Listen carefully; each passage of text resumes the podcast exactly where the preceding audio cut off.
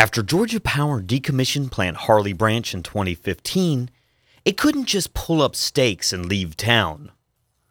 The Georgia Electric Utility still needs to finalize plans for keeping toxic coal ash out of the soil and waterways around its former power plant on Lake Sinclair. This Saturday, area residents met to hear presentations and ask questions ahead of a public input session to be held at 7 p.m. tonight in Putnam County. The WRGC News Desk has this report. Leaving the town hall meeting at Victory Baptist Church Saturday afternoon, William Hatcher had one message for his neighbors in Middle Georgia. Everybody needs to understand that all of the water from this lake we drink. Milledgeville, Baldwin County, Putnam County, everybody's drinking this water. So whatever they put into the Lake Sinclair in the end affects everybody. William Hatcher retired from Georgia Power in April 2015.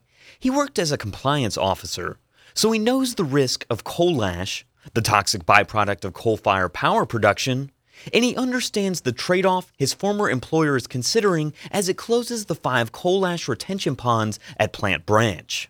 Well, closing them is a good thing. They need to be closed, they need to be permanently dealt with. For an hour and a half Saturday, Hatcher and other area residents listened to representatives from Georgia's Environmental Protection Division, environmental watchdog group the Altamaha Riverkeeper, and Georgia Power talk about the electricity company's plans for the Plant Branch site. Georgia Power is renewing a permit allowing it to treat and discharge wastewater from the coal ash ponds into Lake Sinclair.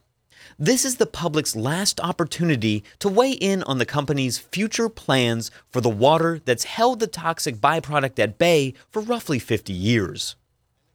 Coal combustion residuals, or coal ash, is what's left behind when the coal is burned at the power plant. It contains numerous heavy metals that pose a significant threat to the health of the environment. At Plant Branch, in 10 other coal fired power plants around the state, Georgia Power used retention ponds to store the coal ash.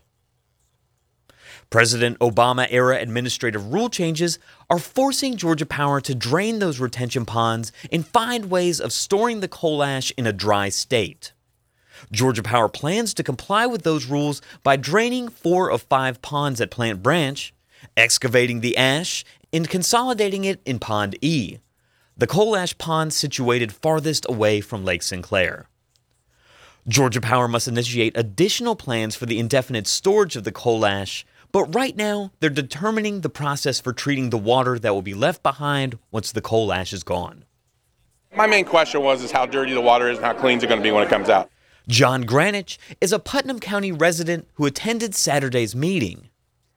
He has somewhat of a background in geology, and he actively engaged in a portion of the conversation about how Georgia Power and the state's Environmental Protection Division will measure water quality during the dewatering process. A warning things are about to get a little technical. One key component of Georgia Power's plan is how it will monitor wastewater. The plan includes weekly and monthly checks of the water in the ponds and the water that is being discharged into Lake Sinclair, but it will continuously monitor the treatment process for turbidity and pH balance. Turbidity measures the cloudiness or haziness of a fluid caused by large numbers of individual particles. And pH describes the balance between acidity and alkalinity. Both of these are key tests of water quality my eyebrows came up when they just said, We're going to look at turbidity and we're going to define turbidity as this answer. Well, that ain't really a straight up answer. We should be looking for individual key heavy metals. Granich wants a system that monitors for the arsenic, boron, lead, mercury, and other toxins found in coal ash. He says there's technology available to take an in depth look at the water going into Lake Sinclair. It's just a matter of whether or not Georgia Power will pay the upfront cost of putting a system like that in place. Continuous monitoring is something we can do very affordably, and we can look at that. That's within our technology grasp today. So sit back and just say, we're looking at turbidity. I don't, I don't necessarily buy that one. Current federal and state regulations require testing for turbidity and pH balance. So it would be up to Georgia Power whether or not to adhere to a higher level of testing. Retired special education teacher Dean Cannon knows what she wants Georgia Power to do.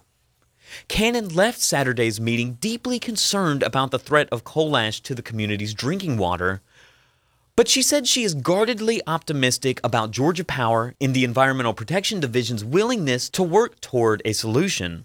I think they tried their best to present it to us so we would accept it, but I think some of them went away concerned that they've got a little more work to do to convince us it's the right thing to do.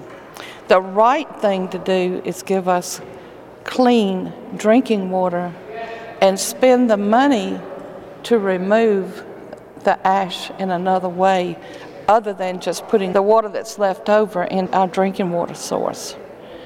When I asked Cannon if she'd contribute toward a better outcome to this potential pollution problem on Lake Sinclair, she answered emphatically. Would I be willing to pay more for clean water for my grandchildren, great grandchildren to drink? Yes. We cannot run around getting the cheapest product for ourselves so that we can buy a bigger house and a bigger car and more expensive clothes and go on a vacation and leave the generations behind us to drink water that is going to cause learning disabilities and health issues. And that's it in a nutshell. The Georgia Environmental Protection Division holds its only public input meeting on Georgia Power's wastewater permit renewal at 7 p.m. tonight in the Putnam County Administrative Complex, which is located at 117 Putnam Drive in Eatonton. If you can't make this meeting, written comments can be submitted to email address epdcomments at dnr.ga.gov. Again, that's epdcomments, all one word, at dnr.ga.gov ga.gov. And those are due by close of business this Thursday.